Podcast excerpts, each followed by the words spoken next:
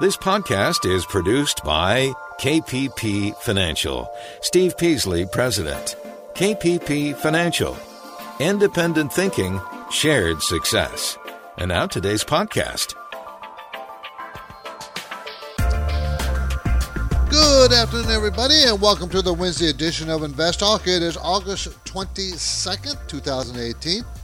And as I said the last few days, summer is sailing by faster than many of us might like to admit. But it's not over yet. Not just yet. So enjoy what you can. Be happy.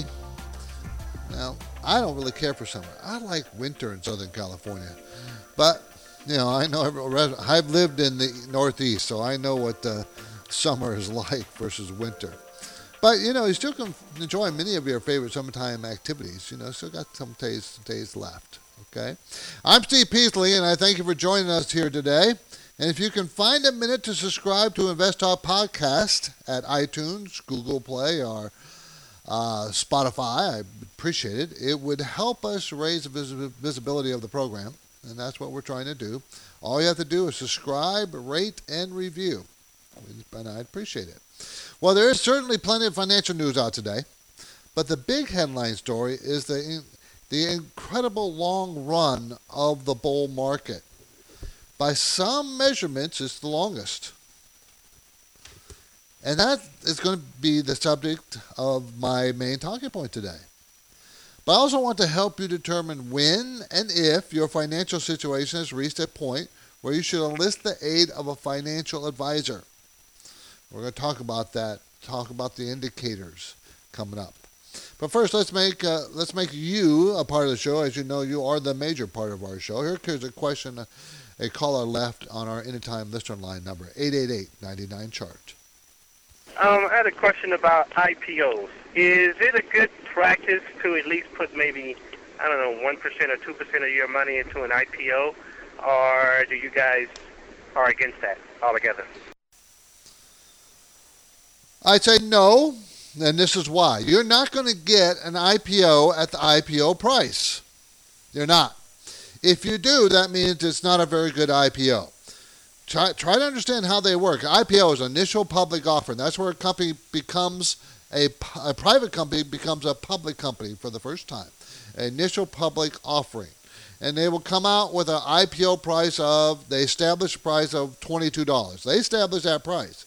But the first trade of that stock is the what is established by the public, not not the IPO price. They just give out a price they think will be good, and you may be maybe twenty two dollars, but the first trade could be thirty, and you, the individual, are not going to get an IPO at the IPO price unless it's a bad IPO or no one and the institutions don't want it. Think about it. An IPO comes out. They're issuing uh, a, bank is the one that takes these companies public. J.P. Morgan, Goldman Sachs, somebody, and they establish a IPO price, and they got to sell, you know, 10 million shares right away. They think you think they're going to call up all their individual clients, you know, all the individuals, and say, "Hey, would you like to buy a thousand shares? Hey, you want to buy 10,000 shares?" No, they're going to call the institutions that they know, like Vanguard or uh, California CalPERS or somebody they know that has millions and millions, maybe hundreds of millions of dollars to invest, and say, hey, would you how, how would you like to buy 10,000 shares or a million shares? They want to make as few calls as possible to sell those shares at the IPO price. So you don't get it. So you don't buy it. If you got it at the IPO price, that means it's probably the first trade is going to be below the IPO price. Because they couldn't sell it to all their institutionals because the institutions said, no, that's too high. I don't want it. So, no, it's not a good idea for you to go out and buy IPOs. No, wait six months or longer before you consider a new company. Okay? It can make sense sometimes for people to have a do it yourself approach to managing their financial picture. I understand that. However, at some point, it is best to work with a professional advisor. Okay, full disclosure here, I'm a financial advisor. So I obviously believe that many people need this type of service. But today I want to simply present the lifestyle event markers, lifestyle event markers that can help you predict, help predict any person's need for professional and experienced advice. Once you know the score, you can make your decisions. And by the way, I found this article on usnews.com. So this is an article I'm referring to. So what are the signs or markers that you should probably seek advice of a financial advisor? Do you want to know what they are? Well, one of them is a major life event change. You're, if you're in your life, did you have a major life event change? Example, getting married, retiring, having a child. So you want to make money adjustments necessary to navigate this new phase of your life. I also add planning for retirement. You know, a financial professional can help you greatly for that plan. They will, they can line out the, the, your ability to reach the goals that you're going to have to set. They can help you set those goals, those retirement goals. You got to have enough money to live comfortably. Well, how comfortably do you want to live in retirement? So you got to plan it. Or maybe you don't have a, a legacy plan in place. Maybe you have assets and you don't have your trust or will, and you need help with that. Now, most money managers, such as myself, don't write these documents, but we certainly can help you point you in the right direction. Or maybe you receive a windfall of some kind, retirement amount. For instance, my nephew, he signed a very large contract to go into professional football. He knows nothing about money. He's 22, 21, 22 now. He doesn't know anything, so he needs help.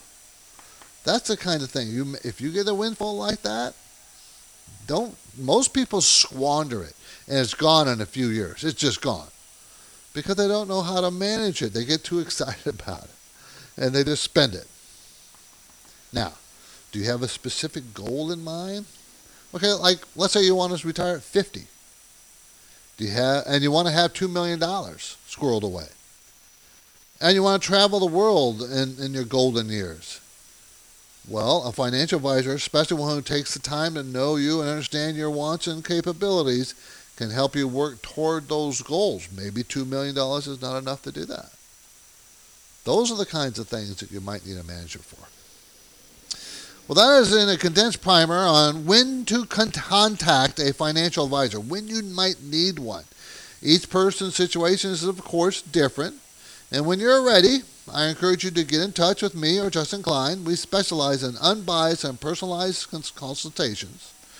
We can help you grow and protect your portfolio. We want to help you. Contact us. You contact us by phone at our Dana Point office in California, or get a message to us through investtalk.com. It's pretty simple. Send me an email or give me a call. It's easy. I'm Steve Peasley, and we've got lots to discuss today. The phone lines are open 888 99 chart. So today's featured talking point concerns the S&P 500 has posted a gain of nearly 325% since March of 2009. That was the very bottom of the market. March 9th, matter of fact. March 9th of 2009. And some experts believe that the long run bull market has room to keep going. Now, is that true? I'll look into it on today's program. Some of the other topics I want to talk about. Let's talk about beware of conventional wisdom when planning your retirement. Okay? And how about retailers? I want to talk about retailers. Did you see what Target did today? And did you see what Walmart did last week? Why all of a sudden they, they're doing so well? What are some of the reasons? And is that, is that going to be able, are they going to be able to continue that? And what about some of the issues in retirement? Not just, you know, I want a goal of millions of dollars, and therefore, and that, how do I get there? There's other issues that we you really need to think about before that. And I and I also want to maybe flesh out the longest bull market in history point. Uh, take a different look at it. Then I'm going to take two different looks at this. One one's going to be maybe we're not there. Maybe you know this longest bull market is not really there yet because who's to say it is one? And when did the bull market start? And who's to say that it didn't have a big enough dip in between there to restart it? Anyways, we're going to talk about all those things, but of course, what's on your mind is most important to us. The market was mixed today. The Dow was down 89. The Nasdaq was up 30. Dow was down 89, and the, and the Nasdaq was up 30, and S&P, the broader index of the three, was down one. So it was a little weak, mixed but a little weak. 10 today. Uh, now, on August 29th, I will be meeting my appointment with a group of Invest Talk listeners in San Jose and a, and a client or two. And there's no more spaces available for that date. But Justin and I can still schedule a Skype consultation or introductory phone call with you. Reach out through investtalk.com. I will be setting up another date. I, almost every month I'm up in the San Jose Bay Area. But now the lines are open 888 99 chart.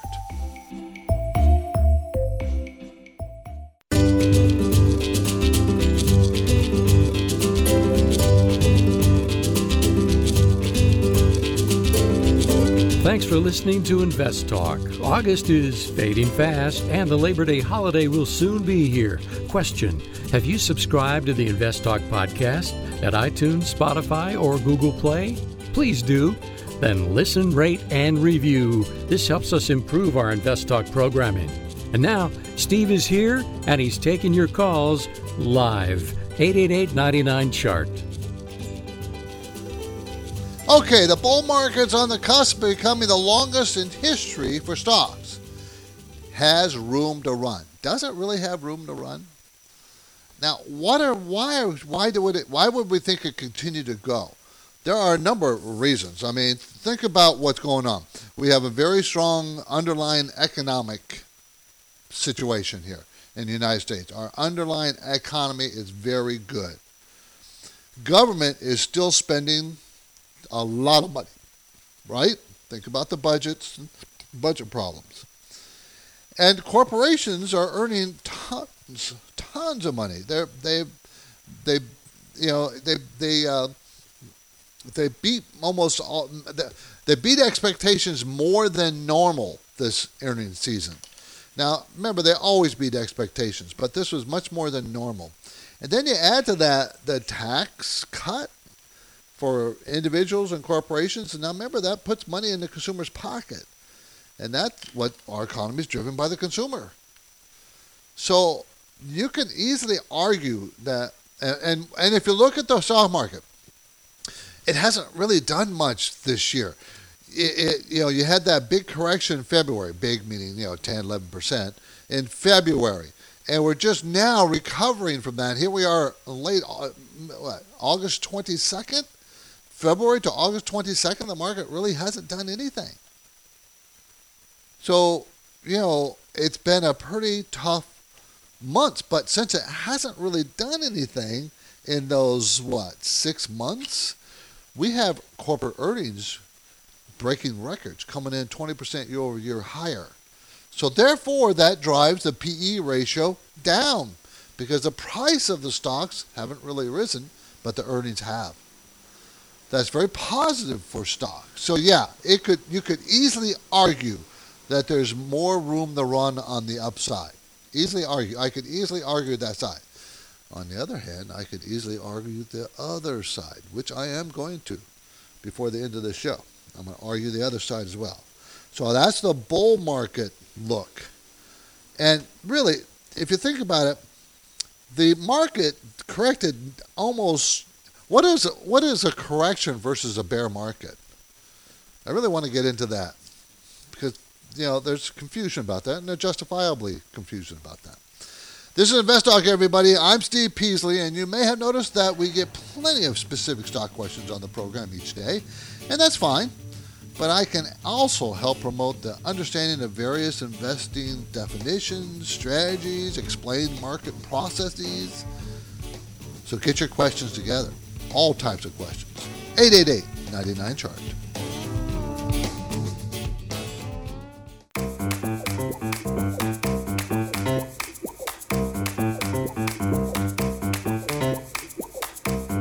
If there is ever a moment when you question how well your portfolio is doing, or maybe it should be doing, it might be smart to make time to look into the various investment strategy programs available to clients of KPP Financial.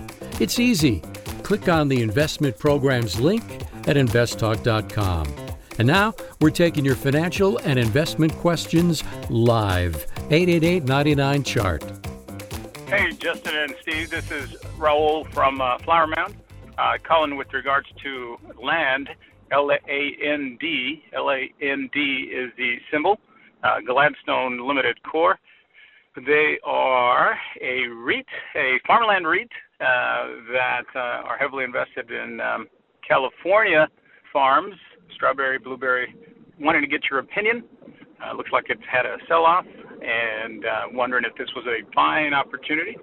The uh, dividend yield looks good, uh, and was wondering what you thought of it. Thank you. Well, how to start off at the very end or the very beginning of August, and it's been recovering ever since then. I mean, it went down to eleven dollars and what fifty cents or so, and today's at thirteen twenty three, which is a pretty big move, you know, percentage wise. And now it's nearing the tops that it was at before in the beginning of the year. It's just right at there at the top. This is Gladstone Land Corporation, L A N D. It's a REIT that owns 74 farms leased to 52 separate corporate and independent farmer tenants in Arizona, California, Florida, Michigan, and uh, I think that's it. Anyways, uh, it acquired five farms in southern Cali- uh, southern Florida uh, just uh, last month for $37 million. It is a $212 million company, so it's very, very small. It's a microcap, and there's usually a pretty risky plays. So you've got to be aware that you're taking a lot of risk on this. They're going to make they made 56 cents a share in 2016, 2017, and they're going to make 55 cents this year and 62 cents next year a share. And they got to pay 90% of those earnings out in the form of a dividend. They have to pay that to qualify to be a REIT. Okay? So what is that? What percentage is that uh, of of the company? So we're we're talking about four percent or so, and that's what their yield is currently, about four percent. So it's not the the great thing that I like about the stock is sales are increasing pretty rapidly, strongly, you know, 50, 60 percent, and it's been going up in the last you know three or four quarters. So that's a good thing, but it is a very small company. That means volatility will be high, be very high. Uh, so you want to be very careful here. Um, and it, I think it was a good buy around, around 1150 to 1175. I'm not so sure now at 1323. I don't know if I would chase it at this mark because it's right near its old high, and unless it breaks through, I probably wouldn't chase it and it's not that cheap. Thirteen dollars, and we're going to make sixty-two cents. So you know, you're talking about a PE ratio of uh, uh, uh, 21, 22. It's okay, I guess. I mean, but it seems high to me. L A N D is a symbol, everybody. L A N D. Okay. Um, I want you to beware of conventional wisdom. What's conventional wisdom uh, when it comes to retirement, planning for retirement? One of the conventional wisdom is, oh, you take four to five percent of your nest egg, and that's what you can live on. Now that has been around a long time. Some people, some professionals think that's low. Low. Some think you should take more than that. As the conventional wisdom is, you should get more conservative as you get older, therefore buying more bonds. That may be wrong too, because interest rates are rising, and when that happens, bond values goes down now, I, I bonds is a great way to diversify away from the stock market and the risks associated with the stock market. But historically, their returns are fairly low compared to the stock market. Some people think that since we are all living a lot longer, that we have to stay more invested in the market longer. I'm not sure I subscribe to that. I think instead of instead of just bowing to conventional wisdom one way or another. I think it's all individual. I think it depends on the person. I've been talking to so many people over the years that some people are perfectly comfortable with taking the risk, and some people are no way comfortable taking any kind of risk in the stock market. So it really depends on the person. You know, I can give advice as to what I think is best based on an individual situation. But I don't think you should just use a cookie cutter formula and plug it in and there you go. Uh, I'm just concerned about that because it doesn't usually fit everybody. You know, it doesn't. Uh, yeah, there's a lot of lot that it does fit. I don't want to dismiss it either. But, you know, I still think you look at everybody individually and decide. And you can you can help them as a money manager. I help them by asking questions. And if you don't know the right questions to ask yourself, just ask somebody. You, you know, someone like me would do it for free. We don't mind. We don't. We know that we're going to give a lot of free advice out there, and sometimes people will turn in clients, and sometimes they won't. That's okay. That's okay. If you feel pressure, or if they someone's trying to pressure you to buy something, run the other way. Don't walk.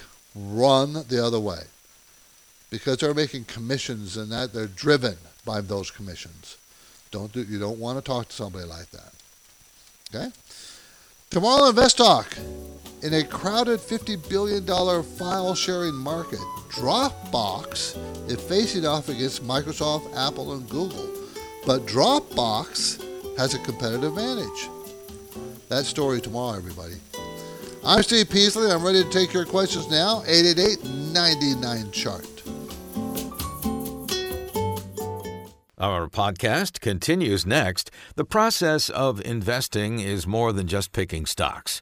Investing begins with savings, of course, and along the way, there are issues about taxes, and then estate planning, and on and on. KPP Financial clients have a ready resource of information about any and all of these personal financial matters. All they need to do is ask. Managing your money gets more complex every day and there are more options than the average person could possibly comprehend. And when we're confronted with too many choices, research shows that people put off decisions, important decisions. Most times, that's not productive. KPP Financial's philosophy is the more their clients know, the more successful they'll be, and the more predictable their future will be. KPP Financial, serving the average investor, helping them find solutions. Now let's continue with the podcast.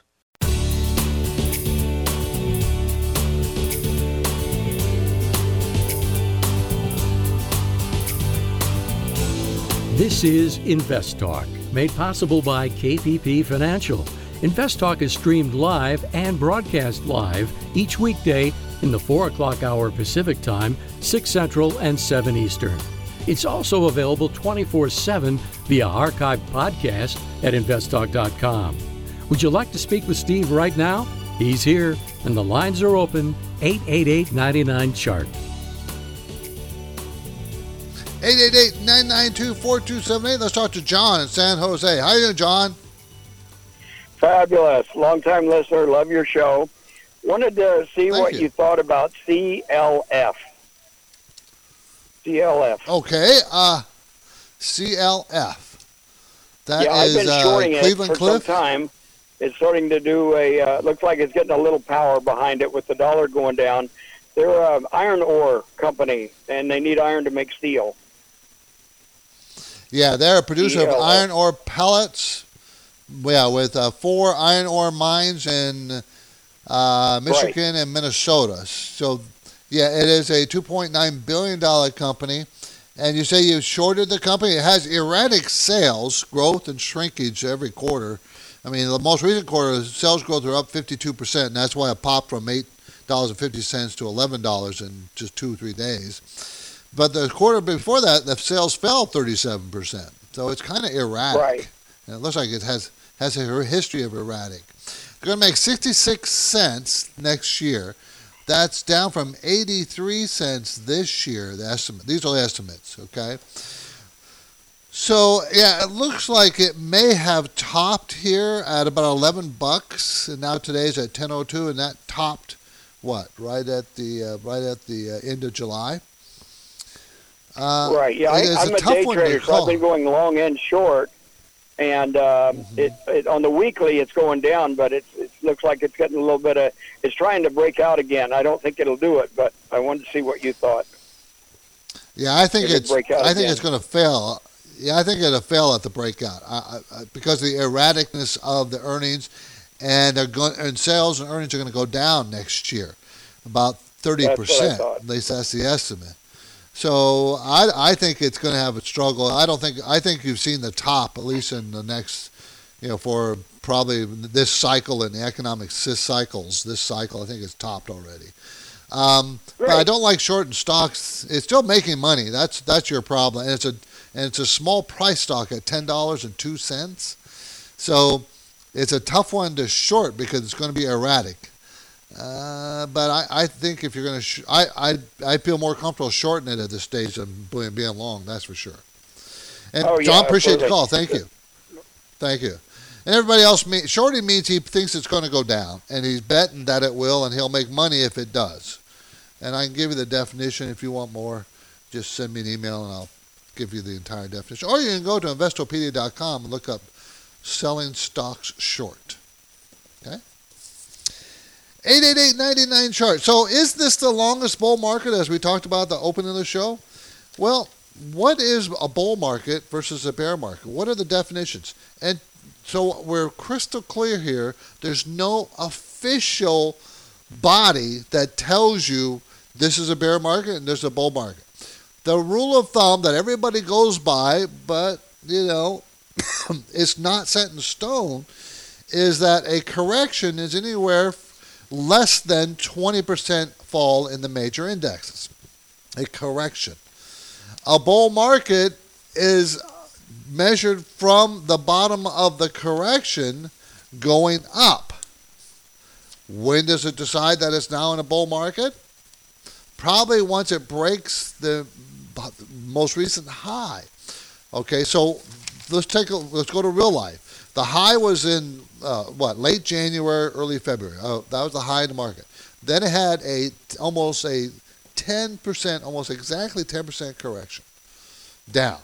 And so all this time we've been trying to fight to get back to that, above that area. So have we been in a bull market?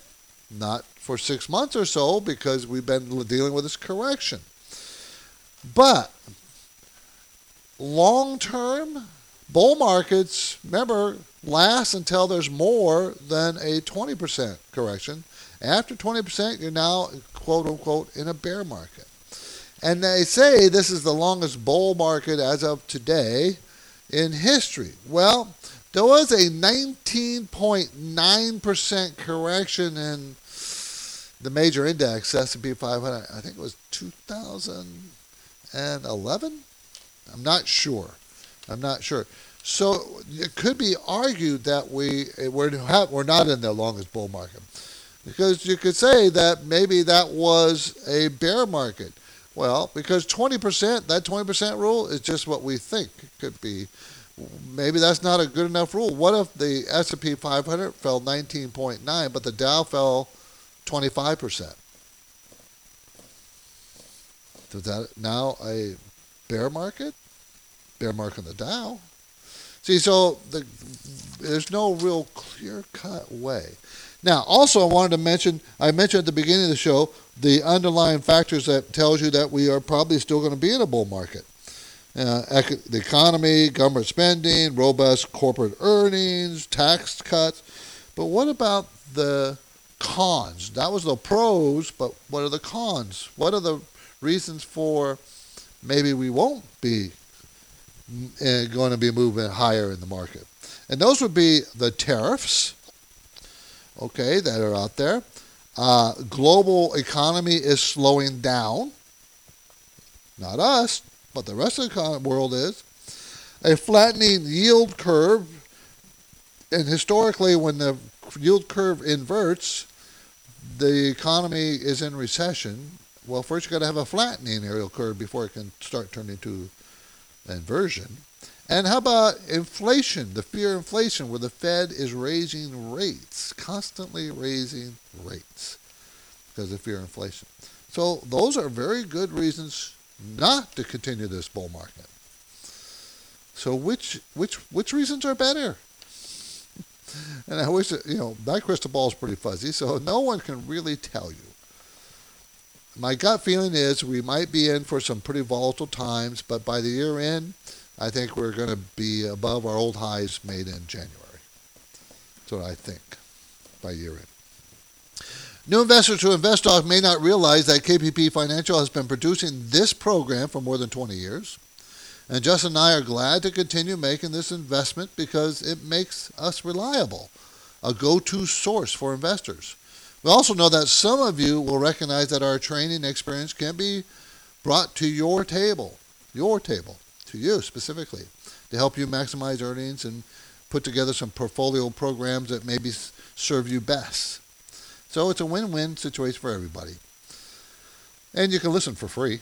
You can submit questions anytime you want, and you can register for the no-cost portfolio reviews. We do this for you. Feel free to call our Dana Point office anytime. Set up an appointment. Be happy to meet with you. But now we are taking your questions live at 888 99 Chart. Steve Peasley's August 29th portfolio review appointments calendar for San Jose is now filled. So thank you, InvestTalk listeners. However, if you are not able to meet with Steve in San Jose and you're serious about improving the efficiency, security, and performance of your portfolio, you are welcome to contact Steve or Justin at their Dana Point, California office. And of course, you can easily get a message to them through the Contact Us page at investtalk.com. The phone lines are open. Steve's here and he's ready for your questions. 888 99 Chart. 888-992-4278. John, by the way, also from San Jose, he uh, also wanted to know about XLF, which is the exchange traded fund seeking performance corresponding to the S&P financial sector index, financials, banks. Okay, so usually they're made up of a bunch of big banks, this XLF, so that index. So the question is, are the banks, big banks, going to do well going forward? Well, they are about 10% below their old high, which they made in uh, right at the end of January with the market. They're still about 10% below that XLF, which is a little bit worse than the overall market below. You know, like I think the Dow is three percent below its old high. So uh, the question: Are you is are they going to make another run up? I think it's possible. I think it's probable that yeah they'll run up into the end of the year and the beginning of next year. I am more worried about late next year or the year after. And I'm I'm just I, I like to I study the economic cycles and then of course you know the stock market cycle is attached to the economic cycle, but it's not it's not exactly attached. In other words, when the economy is peaking, the stock market will start to roll over first before the economy does. And likewise, the stock market will start to regain before the stock market, start to go up before the economy goes up. All you have to do is go look back at 2008, that, that recession. Take a look at where the recession started and where it ended, and look at the stock market what it did do. You know, and you'll find that that's true. The stock market looks forward. It usually is pretty accurate when it comes to economic cycle. It's not always true, but it's true a great deal of time, majority of the time. Okay? Okay, what do you need in retirement? What are some of the issues in retirement that you need to think about and decide? And number one issue, I think, is your lifestyle. You want to maintain your lifestyle in retirement. So, what is that going to take? Where is the money going to come from to maintain that lifestyle? Okay? And Social Security, just so you know, was designed to replace only about 40% of your income. Did you know that? It wasn't designed to give be a retirement fund. It was designed to supplement your retirement amount. So you need to understand that that's what it will give you and nothing more. And as you approach retirement, have you have you put together your estate plan? And if you have a small estate plan, at least do you have a will at the very minimum? Do you have a will? I mean, if you don't have it when you're approaching retirement, when are you going to get it? Day after you die? That's not going to be well worth anything. Trust me, you want to have a will. If you want your money to go specifically to to you know, family and loved ones, you need to spell that out in a will. And whether you need a trust or not, that you know, that's up in the air. You have to talk to somebody like me to discuss that and find out whether you need one or not. And one thing you need to think about before you retire is what are you going to do with all your time? You think you're going to sit and watch TV? You think you're going to golf every day? you know, it's not going to happen. What are you going to do to make your keep your time uh, to do with your time, make it fulfilling for you, whatever that is. You know, it could be going to work, it could be not going to work. I'm not suggesting any uh, that specific plan of action. I'm sp- suggesting that you need to have a plan of action of what you're going to do. You got to think about these things before retirement, people, not while you're in it. It's kind of hard. 888-99-CHART, 888-992-4278. Let's get to another caller who took time to leave their question on our Anytime Listener line. 888-99-CHART.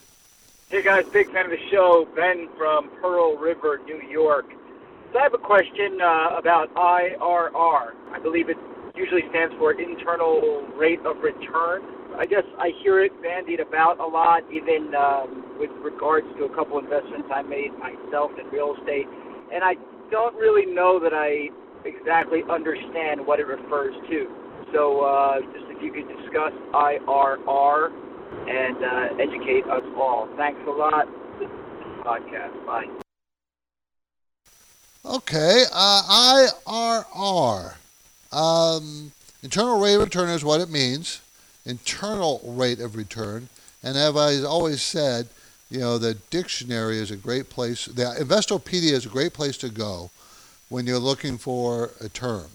Um, so IRR, internal rate of return, I'm actually looking that up right now.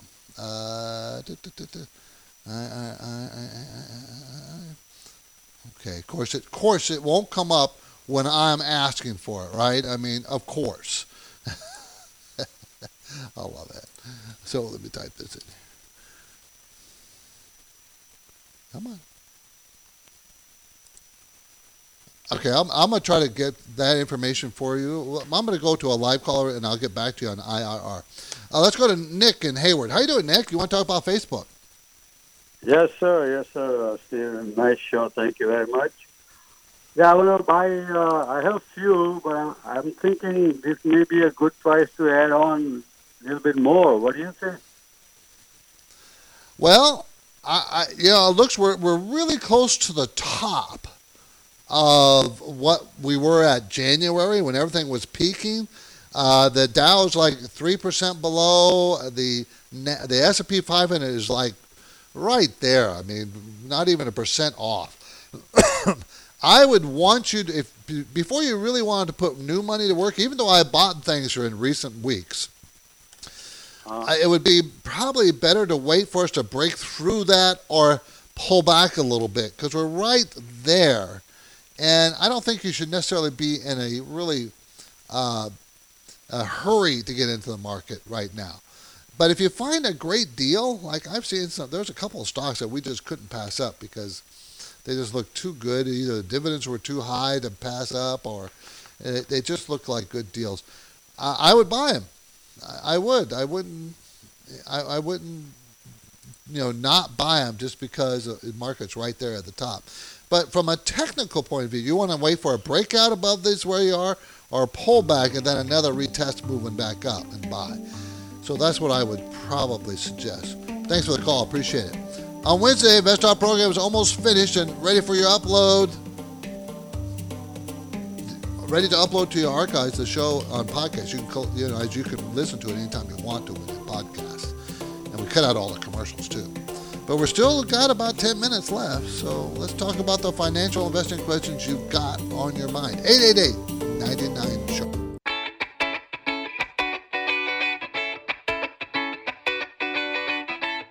On the next InvestTalk, in a crowded $50 billion file sharing market, Dropbox is facing off against Microsoft, Apple, and Google.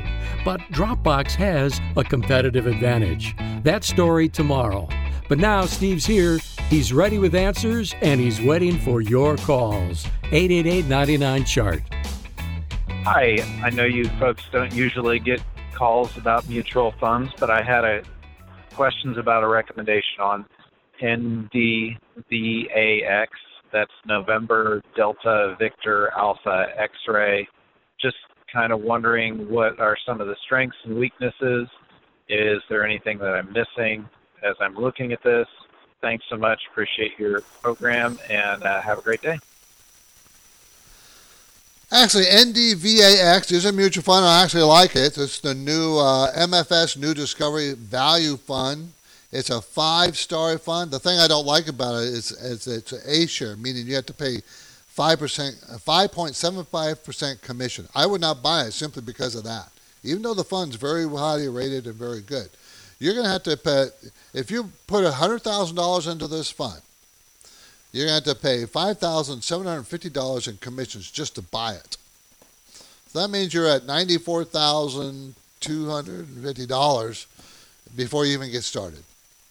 So I don't like it for that. But the fund itself has very good returns in relationship to the risk that it takes. It's a very good fund. So it might be worth that commission. I just don't like to pay those kinds of commission. I wanted to get back to internal rate of return. I, you know, it's a pretty complex uh, thing to understand. And I'm going to try to make, uh, that, for instance, I'll give you the official definition. Internal rate of return is a metric used in capital budgeting to estimate the profitability of potential investment. Internal rate of return is a discount rate that makes the net present value of all cash flows from the pres- prospective investment to zero so that you can calculate what the return is of the investment from zero going forward. And it internal rate of return means that it you don't take in consideration outside factors. What are those outside factors?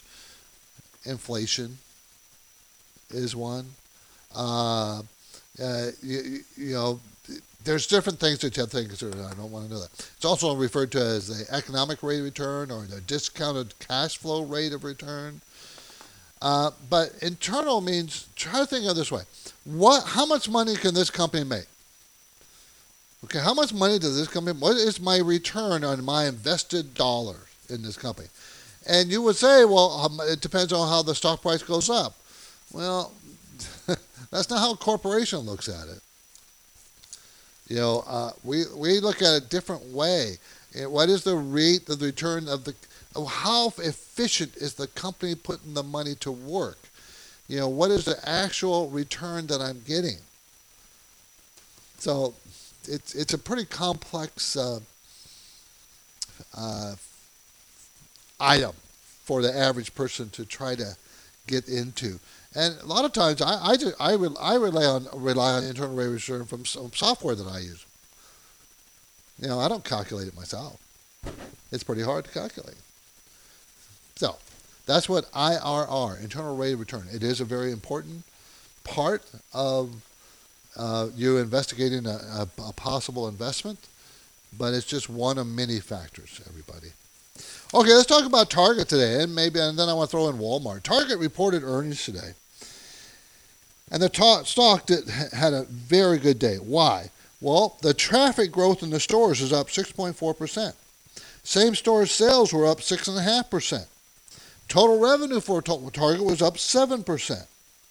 Now, if you remember right, Walmart, which was a week or two ago, reported the same kind of numbers. Their same store sales were up 4.5%. And for, for Target, that's a 13 year high, and for Walmart, that's a 10 year high. So, why are these stores doing so well? Well, it might help that uh, you know some of the competitors are going away, like uh, um, um, the toy store that went bankrupt. You know, helps that though they're driven to these customers, but it also helps that Target and Walmart are figuring out how to attract, attract clients into their store to shop, as opposed to shopping online. At the same time, both Target and Walmart are working on their online presence, and their online presence is growing very fast. So Amazon is not going to be the only retailer out there. These people are going to be there too, Walmart and Target. And they've had very good numbers Of course, it helps the economy strong too. But, yeah. Okay, that completes another worthwhile investment program driven by your questions. Remember, if you want to replay any or all of today's program, you can do so on demand from the podcast page on investtalk.com. It is free. It's waiting there for you. Thanks for listening, everybody, and please come back tomorrow. I'm Steve Peasley, and have a great night. Because of the nature of the interactive dialogue inherent in the format of this program, it's important for the listener to understand that not all comments made will apply to them specifically. Nothing said shall be taken to be investment advice, or shall statements on this program be considered an offer to buy or sell securities. Such advice is rendered solely on an individual basis and at times will require that the investor review a prospectus before investing. InvestTalk is a copyrighted program of Klein Pavlis Peasley Financial, a registered investment advisor, which retains all rights. For more information regarding KPP's investment advisors, call 1 800 557 5461. Steve Peasley is president and Justin Klein, chief executive officer of Klein Pavlis Peasley Financial. And they thank you for listening and welcome your comments or questions on our 24 hour listener line at 888 99 Chart.